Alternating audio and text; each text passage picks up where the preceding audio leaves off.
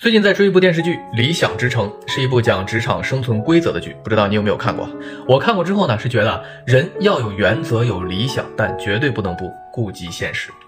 尤其是最近两年，我们大部分的普通人都是经历的各种不易，疫情、洪水、教育、投资、房产等等这些话题啊，都是让生活的不确定性在增加，每个人都更加关注眼前的现实。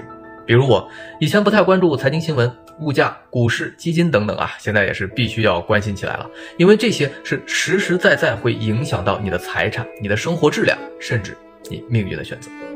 所以今天我是给自己选了一本财经知识方面的书，就是今天要给大家分享的这本《香帅财富报告》。我是读书馆长锦纶，带你看遍好书好文。这本书一开始讲了一个故事，说湖南的一对兄弟，高中毕业后，哥哥选择考大学、考研、考公务员，后来在上海进体制内工作；弟弟呢是选择南下广东打工，进了一家工厂。刚开始生活也还不错，但后来呢，疫情来了，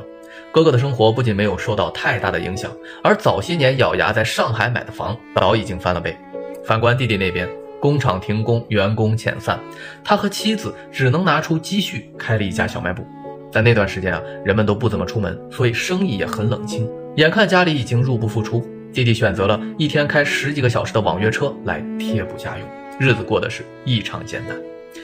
这兄弟俩啊，从小的家庭教育是一样的，眼界和双商也没什么差别。但是他们后来的一次次选择，决定了现在的生活。我们都知道选择的重要性，有时甚至大于努力。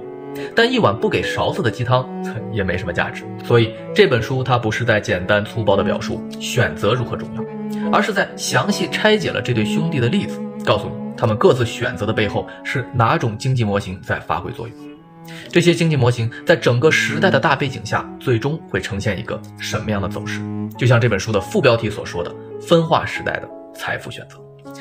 这本书呢，还把数字化、存量时代、集体信念、技术进步的偏向性。增长中的机会溢价等等这些概念，通过一个个实际案例或小故事，深入浅出的给你讲解出来。对像我这样的小白来说呀，是既贴心又友好。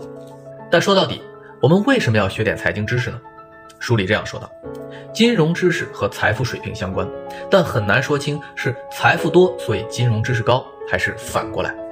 这就像先有鸡还是先有蛋的问题。但是有一点可以肯定，财富水平和自我认知之间联系紧密。财富越多的人，就会像苏格拉底一样，我知道，我不知道。你看，他并不是鼓励你去多学一门功课，而是说多了解一个方面或者是一个知识点，就是在完善自我认知。看的越多，你就会发现自己知道的越少，但一定会懂自己越多，选择的参考坐标系越多，对掌控财富的把握也会越多。其实我们所处的这个时代呢，每个人都像是无数支流中的一滴水，只不过有人最终汇入了江河湖海，有人融进了浅滩沼泽。